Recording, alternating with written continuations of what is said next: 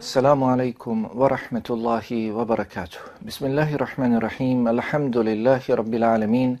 Wa sallallahu wa sallama wa baraka ala nabina Muhammad wa ala alihi wa ashabihi ajmain. Allahumma la ilma lana illa ma alimtana innaka antal alimul hakim. Allahumma alimna ma yanfa'una wa anfa'na bima alimtana wa zidna ilman ya rabbil alamin. Sva slava i hvala pripadaju samo Allahu subhanahu wa ta'ala. Neka je slava i hvala uzvišenom Allahu onolika kolika je njegova veličina i koliko samo njemu uzvišenom i dolikuje. Neka je salavat i selam na Allahovog poslanika i miljenika Muhammeda Mustafa sallallahu alaihi wa sallam, na njegovu časnu porodicu, sve ashabe i sve one koji ga dosljedno slijede do sudnjega dana. Na početku i na kraju i u svakom stanju Allahu subhanahu wa ta'ala ponizno i pokorno se vraćamo i svjedočimo da nemamo drugog znanja osim onog znanja kojeg nam uzvišeni Allah podari iz svoje dobrote, blagodati i milosti. Zato ga molimo subhanahu wa ta'ala da nam tu svoju dobrotu, blagodati i milost prema nama poveća, da nam podari korisno znanje, znanje od kojeg ćemo se okoristiti, svoj život po njemu uskladiti i time ga popraviti, a doista je Allah subhanahu wa ta'ala sveznajući, svemogući i mudri. Dragi i poštovani gledalci, draga braćo muslimani, sestre muslimanke, ovi koji volite Allaha subhanahu wa ta'ala i njegovog poslanika Muhammeda sallallahu alaihi wa sallam, dobrodošli u još jednu našu i vašu emisiju u serijalu emisija Upoznaj svoga gospodara Allaha subhanahu wa ta'ala kroz njegova lijepa imena i uzvišena svojstva. Iz emisije u emisiju u ovom serijalu emisija nastojimo što je god moguće više upoznati svoga gospodara, Allaha subhanahu wa ta'ala, kako bismo se što više i približili svome gospodaru, Allahu Jalla wa'ala, kako bismo što više odazivali se njegovim naredbama i njegovim zabranama svakako nakon što ga zavolimo Allaha subhanahu wa ta'ala. Zasigurno najbolji način i najbolji put do ljubavi Allaha subhanahu wa ta'ala jeste da ga jeste da ga upoznamo. Također nastojimo se upoznati sa Allahom subhanahu wa ta'ala što je god moguće više kako bismo i kod Allaha subhanahu wa ta'ala bili njegovi posebni robovi. Jer ukoliko Allah subhanahu wa ta'ala više vrednuje kuranske ajete koji govore o njemu, Allahu subhanahu wa ta'ala isključivo od drugih ajeta koji govore o propisima, naredbama ili nečemu drugom, onda zasigurno i oni koji više poznaju Allaha subhanahu wa ta'ala, Allah subhanahu wa ta'ala više ih i vrednuje. Također nastojimo upoznati svoga gospodara Allaha subhanahu wa ta'ala kako bismo nakon što ga zavolimo i nakon što postignemo njegovu blizinu, nakon što njemu hitamo i žurimo s dobrim dijelima, nastojimo postići i Allahovo subhanahu wa ta'ala zadovoljstvo na drugom svijetu odnosno ulazak u džennet. Jer je rekao Allahu poslanik Muhammed sallallahu alaihi wa sallam, tako da Allaha jalla vala postoji 99 imena koji ih upozna, sazna, razumije, shvati na ispravan način, bude živio i radio po njima, taj će ući u džennet. Zato nastojimo iz emisiju u emisiju da spominjemo Allaha subhanahu wa ta'ala lijepa imena, značenja tih Allahovih lijepih imena i kakve koristi, pouke, poruke možemo naći u tom imenu, odnosno kako da to ime i vjerovanje u njega ostavi traga na nas, odnosno na naš život. Jedno od Allahovi i subhanahu wa ta'ala lijepih imena, draga braćo i sestre, jeste i El-Kerim. Jedno od Allahovi i subhanahu wa ta'ala lijepih imena jeste i ime El-Kerim i slično njemu ime El-Ekram. Ime Allaha subhanahu wa ta'ala El-Kerim spominje se u Kur'ani Kerimu na tri mjesta. Allahu subhanahu wa ta'ala lijepo ime El-Kerim spominje se u Kur'ani Kerimu na tri mjesta. Pa tako kaže Allah subhanahu wa ta'ala u suri Al-Mu'minun فَتَعَالَ اللَّهُ الْمَلِكُ الْحَقِّ لَا إِلَهَ إِلَّا هُوَ رَبُّ الْعَرْشِ الْكَرِيمِ Neka je uzvišen Allah subhanahu wa ta'ala istiniti vladar doista nema istinskog Boga. Mimo njega Allaha subhanahu wa ta'ala, on je gospodar, on je vladar također arša i on je plemeniti. Kaže Allah subhanahu wa ta'ala također u suri Neml وَمَنْ شَكَرَ فَإِنَّمَا يَشْكُرُ لِنَفْسِ Ko bude zahvalan, pa doista je on zahvalan u svoju korist, radi sebe وَمَنْ كَفَرَ فَإِنَّ رَبِّي غَنِيٌ كَرِيمٌ A onaj koji bude nezahvalan i onaj koji bude nevjernik, neka zna da je Allah subhanahu wa ta'ala neovisan i o njemu i o drugim nevjernicima i nezahvalnicima i doista je Allah subhanahu wa ta'ala plemenit. Također kaže Allah subhanahu wa ta'ala u suri Al-Infitar Ja ejuhal insanu ma garrake bi rabbike al-karim. O čovječe, nemoj da te obmanjuje to što je tvoj gospodar plemeniti. Dakle, Allahu subhanahu wa ta'ala lijepo ime Al-Karim spominje se u Kur'anu na tri mjesta, dok ime Al-Ekrem spominje se samo jedan put i to u suri Al-Alaq, kada kaže Allah Jalla wa'ala Ikra wa rabbukel ekrem. Ikra wa rabbukel ekrem. Čitaj, uči, saznavaj, proučavaj, a tvoj gospodar doista je najplemenitiji. Tvoj gospodar doista je najplemenitiji. Dakle, jedno od Allahu subhanahu wa ta'ala lijepih imena je El-Kerim. Koje ima značenje ovo Allahu subhanahu wa ta'ala ime? Dakle, El-Kerim. Kaže islamski učenjak El-Khattabi rahimahullahu ta'ala pojedini lingvističari, učenjaci arapskog jezika smatraju da je El-Kerim ili Kerim onaj koji čini mnogo dobra, onaj koji čini mnogo hajrata. Arapi su imali običaj da kažu jeli, da je Kerim ono od čega se mnogo korištavaju i od koga čega se lahko korištavaju. Dakle, kerim jeste ono što sa sobom nosi puno koristi, sa sobom nosi mnoge koristi i do tih koristi je lahko doći. Također, Arapi su imali običaj za nešto što je vrijedno, nešto što je dragocjeno, da to imenuju sa riječju kerim. Kaže Zađađ, rahimehullahu ta'ala, kerim ima značenje plemenitog, velikodušnog, dragog, onoga koji mnogo, onoga koji mnogo prašta. Jedan od islamskih učenjaka koji je dao najsveobuhvatniju definiciju Allahovog subhanahu wa ta'ala lijepog imena El Kerim jeste poznati islamski učenjak iz Malikijske pravne škole Ibnul Arabi rahimehullahu ta'ala. Pa ovaj islamski učenjak spomine, spominje 16 značenja Allahovog subhanahu wa ta'ala lijepog imena El Kerim. I svakako, dakle, da ova značenja upotpunjuju jedna drugo.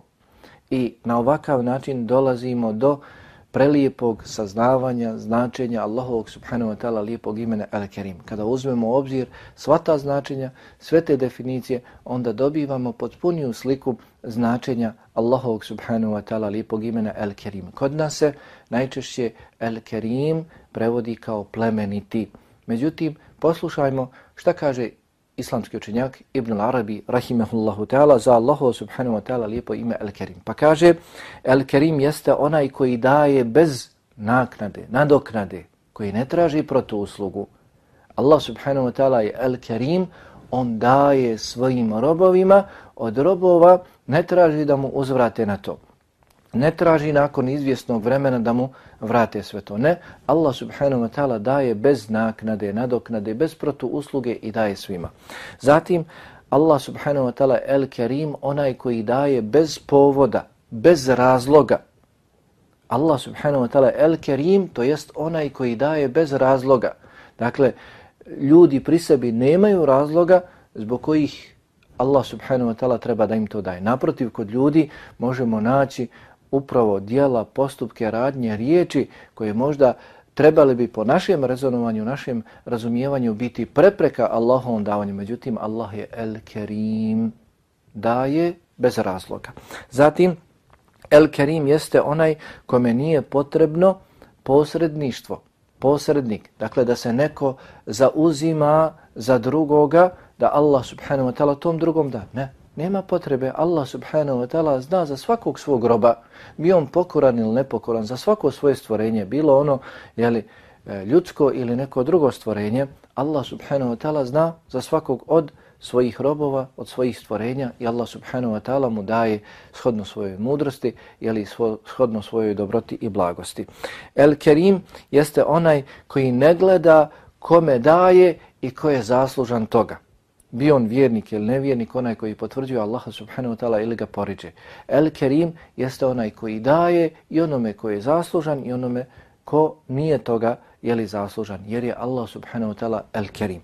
Zatim, onaj koji se raduje prihvaćanju njegovih darova, kada Allah subhanahu wa ta'ala daje, kada Allah subhanahu wa ta'ala nagrađuje, raduje se da se to i prihvati, odnosno da se bude zahvalno Allahu subhanahu wa ta'ala. Pa također, kaže islamski učenjak Ibn Arabi, El Kerim jeste onaj koji daje, zatim hvali svoje robove, jeli, koji prihvataju te njegove, njegove darove.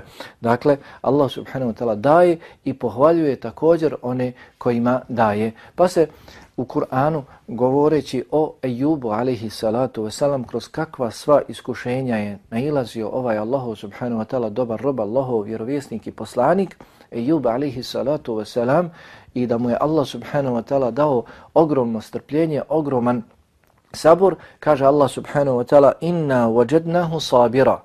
Mi smo ga našli strpljivim. Mi smo našli da je Ejub Allahu subhanahu wa ta'ala strpljiv rob. Ni'mal abd innahu awwab. Predivan li je bio on rob. Divan li je on rob i on se doista vraćao Allahu subhanahu wa ta'ala. Kažu islamski učenjaci, pogledajte u ovom kuranskom ajetu, Allah subhanahu wa ta'ala kaže mi smo ga našli strpljivim, odnosno mi smo mu dali to strpljenje, divan li je bio on rob. Prvo Allah subhanahu wa ta'ala spomnije svoje davanje da nije on mogao biti strpljiv bez Allaha subhanahu wa ta'ala, a zatim Allah jalla wa ala hvali se dakle tim svojim robom. El Kerim jeste onaj koji daje, zatim hvali svoje robove po onome što im je, što im je dato. El Kerim jeste onaj čije davanje obuhvata sve i one koji su potrebni tog dotičnog dara ili dotične blagodati i oni koji nisu potrebni te blagodati. Onaj koji daje i onima koji ga kore i onima koji ga hvale i onima koji ga u njega vjeruju i onima koji u njega ne vjeruju. El Kerim jeste onaj koji daje prije nego što robovi zatraže. Allah subhanahu wa ta'ala je Kerim, plemeniti, onaj koji mnogo daje, daje prije nego li ljudi zatraže. Pogledajte, ko to ima od nas da svako jutro ustane i traži od Allaha subhanahu wa ta'ala da mu da obskrbu, da mu na, da na faku. Naprotiv, čovjek se rađa i čovjek ujutro također osvanjuje s nafakom, s obskrbom. Allah subhanahu wa ta'ala daje nam prije negoli i zatražimo od njega. Također, Allah subhanahu wa ta'ala el kerim, to jest onaj koji ispunjava data obećanja. On je el kerim, onaj kome se podižu, izlažu također potrebe svih njegovih robova i naprotiv on dakle udovoljava tim potrebama odnosno prije negoli one i budu uzdignute do njega. Također El Kerim jeste onaj koji ne ostavlja niti se okreće od onoga koji je potreba njega, Allaha subhanahu wa ta'ala, onoga komu se obraća. El Kerim jeste onaj koji ne kori, niti grdi, onaj koji, koji ne kažnjava. I brojna druga značenja koja spominje islamski učenjak Ibn al-Arabi rahimahullahu ta'ala. Dakle, El-Kerim. Allah subhanahu wa ta'ala El-Kerim. Onaj koji je plemenit. Onaj od koga dolazi samo dobro. Onaj kod koga su i u čije vjerovanje su ogromne koristi. Budemo li vjerovali u Allaha subhanahu wa ta'ala, uživat ćemo mnoge koristi. El-Kerim jeste onaj koji mnogo daruje onaj koji daruje i potrebnog i nepotrebnog, i onoga koji zaslužuje i onoga koji ne zaslužuje, i onoga koji je dobar i onoga koji nije dobar. Allah subhanahu wa ta'ala daruje prije nego li se zatraži od njega i mnoga druga značenja. Pa kada se upoznamo s ovim Allahovim subhanahu wa ta'ala lijepim imenom El Karim, kako da ne volimo svoga gospodara? Kako da ne zavolimo svoga gospodara? I kako da mu ne padnemo na seždu? Kada Allah subhanahu wa ta'ala daje nam više nego li što, što nam je potrebno, daje nam prije nego li zatražimo od njega, daje nam, nismo to ni zaslužili. Allah subhanahu wa ta'ala nikoga od svojih robova ne ostavlja bez svojih blagodati. Wa in ta'uddu ni'mat Allahi la tuhsuha. Ako biste brojali Allahove blagodati, nikada ih ne biste mogli nabrojati. Dakle, od plodova koristi vjerovanja u ovo Allahu subhanahu wa ta'ala lijepo ime El Kerim nakon što ga upoznamo, nakon što saznamo za njega, zatim vjerujemo jeste da obožavamo samo njega Allaha subhanahu wa ta'ala. Billahi alaikum. Tako vam Allaha recite ima li nekoga drugog da je ovakav kao što je Allah subhanahu wa ta'ala, da tako obilno daruje, da je tako milostiv, da je tako plemenit, da daruje svakoga. Mi na Dunjaluku, ako imamo da darujemo nekoga, onda darujemo samo one koji su nam dragi, darujemo samo one koje volimo, darujemo samo one, one od kojih imamo koristi, darujemo samo poslušne, dobre, dok Allah subhanahu wa ta'ala svoje blagodati ukazuje svima, shodno svojoj mudrosti. Zar ne drži u životu i vjernika i nevjernika, i dobrog i grešnog, lošeg, i onoga koji čak čini nasilje po zemlji, čini nered, Allah subhanahu wa ta'ala ga hrani, drži ga u životu do određenog roka shodno svojoj mudrosti. Dakle, vjerovanje u Allahu subhanahu wa ta'ala lijepo ime El Kerim trebalo bi nas podstaknuti da padnemo Allahu subhanahu wa ta'ala na seždu, da obožavamo samo Allaha subhanahu wa ta'ala jer doista nema nikoga drugog mimo Allaha subhanahu wa ta'ala da je da je ovakav. Pa kaže Allah subhanahu wa ta'ala, on vam daje što god vi zatražite. Wa atakum min kulli ma sa'altumu. On vam je dao sve ono što zatražite. Naprotiv, kao što smo čuli da kaže Ibn Arabi, rahimahullahu ta'ala, čak Allah subhanahu wa ta'ala daje i prije nego li se te potrebe izlože ispred njega. Dakle, ovih blagodati trebamo biti svjesni. Iako, nažalost, vidimo dakle oko sebe ljude da ne vjeruju Allaha subhanahu wa ta'ala, da ne priznaju Allahove blagodati, slijepi su kod očiju. Zato Allah subhanahu wa ta'ala poziva nas da uviđamo njegove blagodati, da spoznajemo njegove blagodati, da razmišljamo o njegovim blagodatima, ne bismo li shvatili da je on jedan jedini istinski Bog dostojan obožavanja, da samo njemu trebamo posvetiti svoj život i svoju smrt. Pa kaže Allah dželle vala ja juhen nas uzkuru ni'metallahi alejkum. O ljudi, dakle ne doziva samo vjernike, već doziva i nevjernike, doziva sve ljude. O ljudi, spominjite Allahove blagodati. Sjećajte se Allahove blagodati. Hel min khaliqin gajru Allahi jarzukukum mine sema wal ard. Imate li vi nekog drugog stvoritelja da vas to obskrbljuje s nebesa ili sa zemlje? Nemate. Allah subhanahu wa ta'ala jedan jedini zato kaže La ilaha illahu. Nema istinskog Boga dostojno. Ako ima neko drugi da vas hrani, ako ima neko drugi da vam može dati obskrbu nakon što je Allah sustegne, pa obožavajte nekoga drugog, ali tog drugog nema. Allah subhanahu wa ta'ala kada hoće nešto da se desi, to mora da se desi.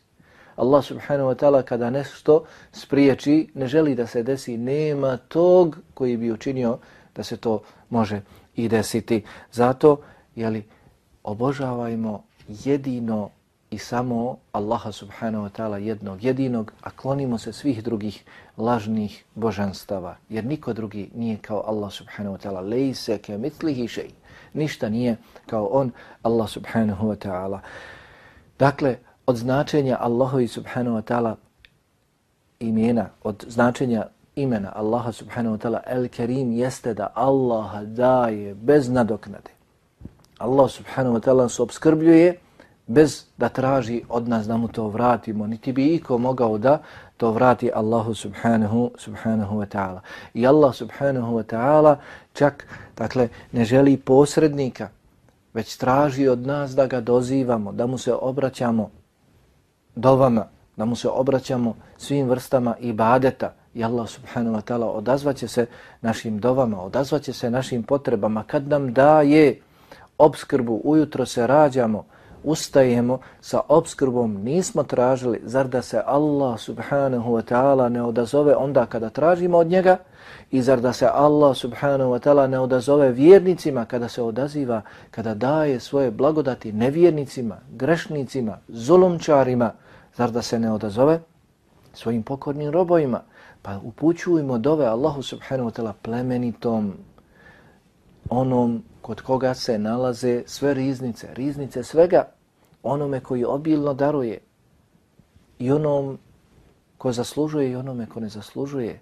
Pa zar da ti Allahov robe koji padaš Allahu Jalla wa'ala na srždu, obožavaš samo njega, zar da ti Allah Jalla wa'ala ne usliša tvoju potrebu, ne primi tvoju dovu, zato kaže Allah subhanahu wa ta'ala وَإِذَا سَأَلَكَ عِبَادِي عَنِّي فَإِنِّي قَرِيبٌ Ako te upitaju moji robovi za mene, pa doista sam ja blizu.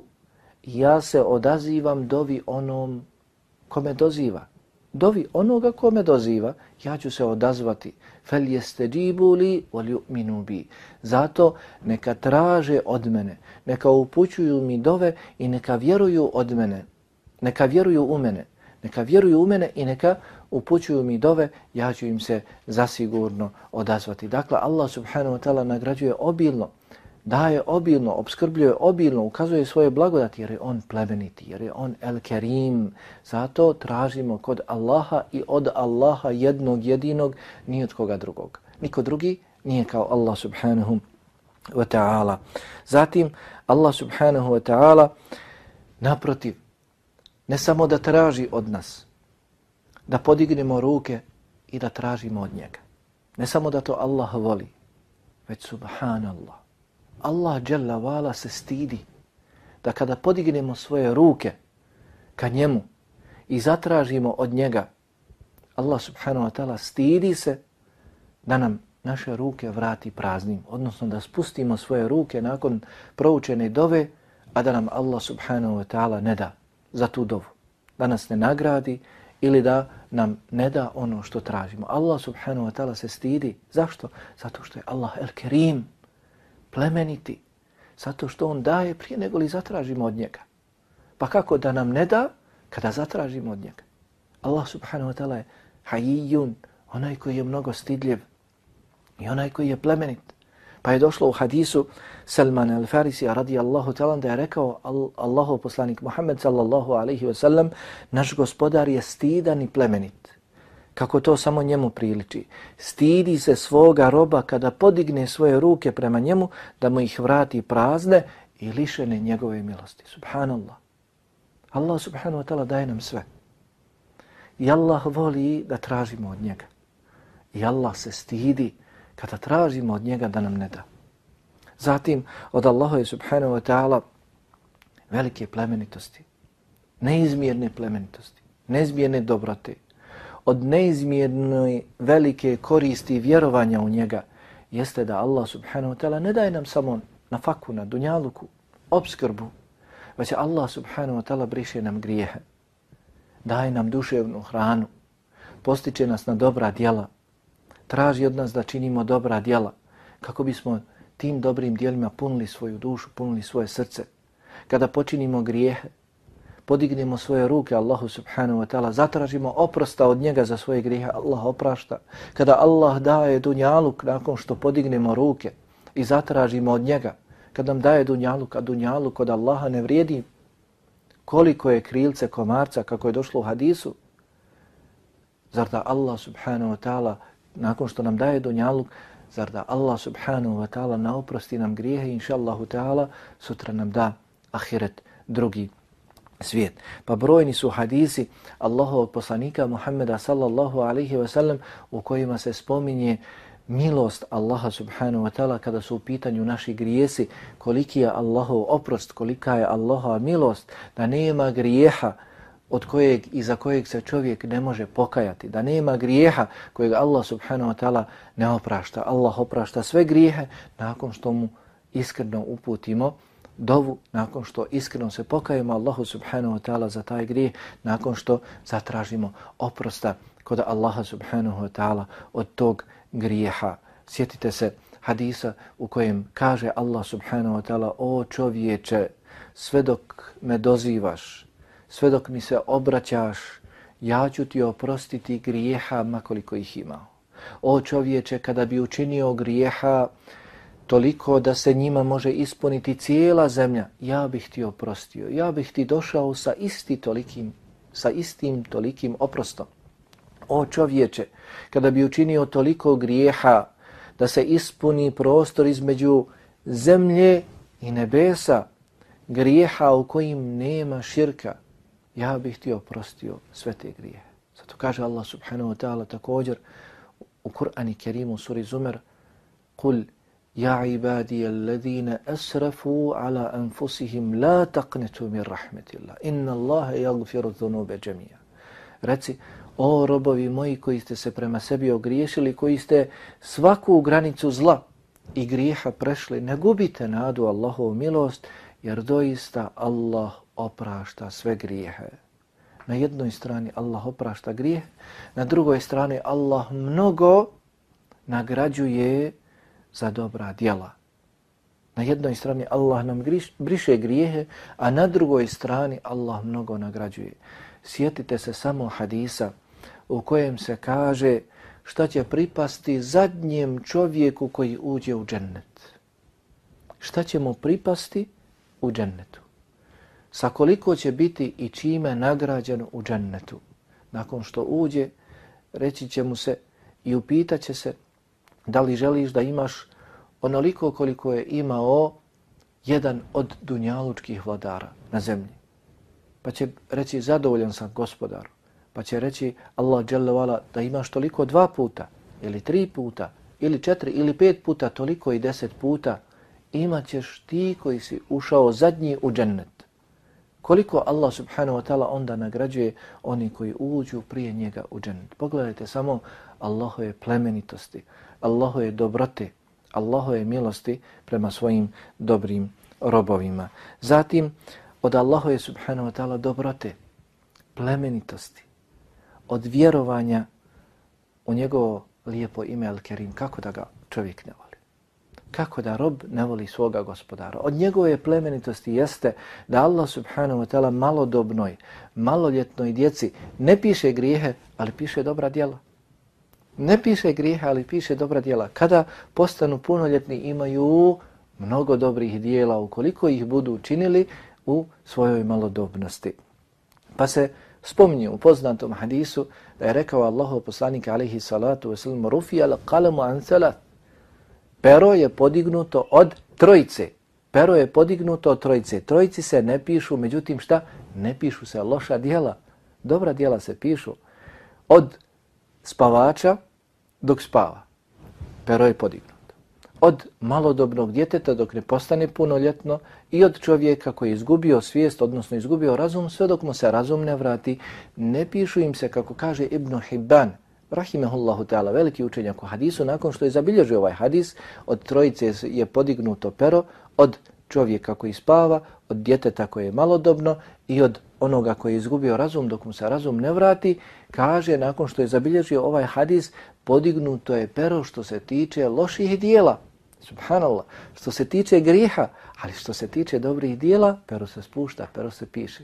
Perom se piše, pišu se dobra dijela. Pogledajmo Allahove subhanahu wa ta'ala plemenitosti dobrote. Također spominje se u jednom od hadisa da je jedna od ashabiki koja je zajedno sa Allahovim poslanikom alihi salatu sam obavljala hađ, da je i svoje dijete ponijela na hađ tokom hađskih obreda dijete je pratilo svoju majku. Dakle, malo dijete pa je podigla ispred Allahovog poslanika, alihi salatu sam to svoje dijete i upitala Allahov poslaniće ima li nagradu i ovo dijete, ima li njemu hađa, pa je rekao Allahov poslanik alihi salacom, da, a i tebi ti imaš nagradu zbog toga što ga vodiš. Dakle, tom djetetu pišu se, pišu se dobra dijela. I također, Kada se upoznamo s ovim Allahovim subhanahu wa ta'ala lijepim imenom El Kerim, trebamo nastojati koliko smo u mogućnosti, onoliko, dakle koliko doliko je nama ljudima da i mi budemo plemeniti. Onakav kakav je naš gospodar, Allah subhanahu wa ta'ala, trebamo biti koliko je dozvoljeno ljudima i u njihovom domenu da i dakle mi budemo plemeniti, da i mi budemo od koristi drugima, da budemo dobri prema drugima da pomažemo druge prije nego li zatraže. Svejedno, da li oni bili vjernici ili nevjernici, treba ih pomoći ukoliko su u potrebi. A narošto, dakle, vjernike, narošto dobre, trebamo, dakle, nastojati da budemo plemeniti. Kako? Na koji način? Kaže Allah subhanahu wa ta'ala inna akramakum inda Allahi etqakum. Kod Allaha najplemenitiji, najbolji jesu oni koji ga se najviše boje. Dakle, bogobojaznost, strah od Allaha subhanahu wa ta'ala jeste ono što izgrađuje kod nas plemenitost. Ukoliko želimo biti plemeniti i prema ljudima onda dakle nastojimo biti što je god moguće više bogobojazni. Dakle, jedno od Allahovi subhanahu wa ta'ala lijepih imena jeste El Kerim. Spominje se u Kur'anu tri puta i slično njemu ime El Ekram, dakle najplemenitiji, spominje se u Kur'ani Kerimu samo jedan put. Ovo Allahu subhanahu wa ta'ala lijepo ime ima brojna značenja, uglavnom, dakle, govori o Allahovoj dobroti, Allahovoj plemenitosti, o brojnim koristima vjerovanja u njega Allaha subhanahu wa ta'ala govori o tome da Allah subhanahu wa ta'ala obilno daruje svoje robove bez obzira da li oni bili dobri ili loši, da li oni zaslužili ili ne zaslužili, da li oni bili u potrebi za tim ili ne bili u potrebi za tim. Molim Allaha subhanahu wa ta'ala da nam omogući da što je god moguće više spoznamo svoga gospodara kroz njegova lijepa imena, i njegova uzvišena svojstva kako bismo više voljeli svoga gospodara, kako bismo u ovim danima i ovom vremenu kada mnoga srca opuste i opustoše kako bismo hranili svoja srca, svoje duše sa ljubavlju prema Allahu subhanahu wa ta'ala. Kako bismo hitali svome gospodaru što je god moguće više s dobrim dijelima i moleći Allaha subhanahu wa ta'ala plemenitog El Kerima da nas nagradi za sve to da nam podari rizkun kerim, da nam podari obskrbu plemenitu i na drugom svijetu, a to je džennet i to je gledanje u njegovo plemenito lice. Allah subhanahu wa ta'ala molim da ove riječi koje sam kazao budu dokaza nas. Molim ga subhanahu wa ta'ala da nas okoristi ovim riječima. Molim ga subhanahu wa ta'ala da nas učini od onih koji slušaju, a zatim slijede ono što je najbolje. I molim ga subhanahu wa ta'ala da oprosti meni i vama, mojim i vašim roditeljima i svim vjernicima, muslimanima i muslimankama, da nam se svima smiluje, a doista je Allah subhanahu wa ta'ala kadar da to učini. Walhamdulillahi rabbil alemin. Wa sallillahumma ala nabina Muhammed, wa ala alihi wa ashabihi ajma'in. Wassalamu alaikum wa rahmetullahi wa barakatuh.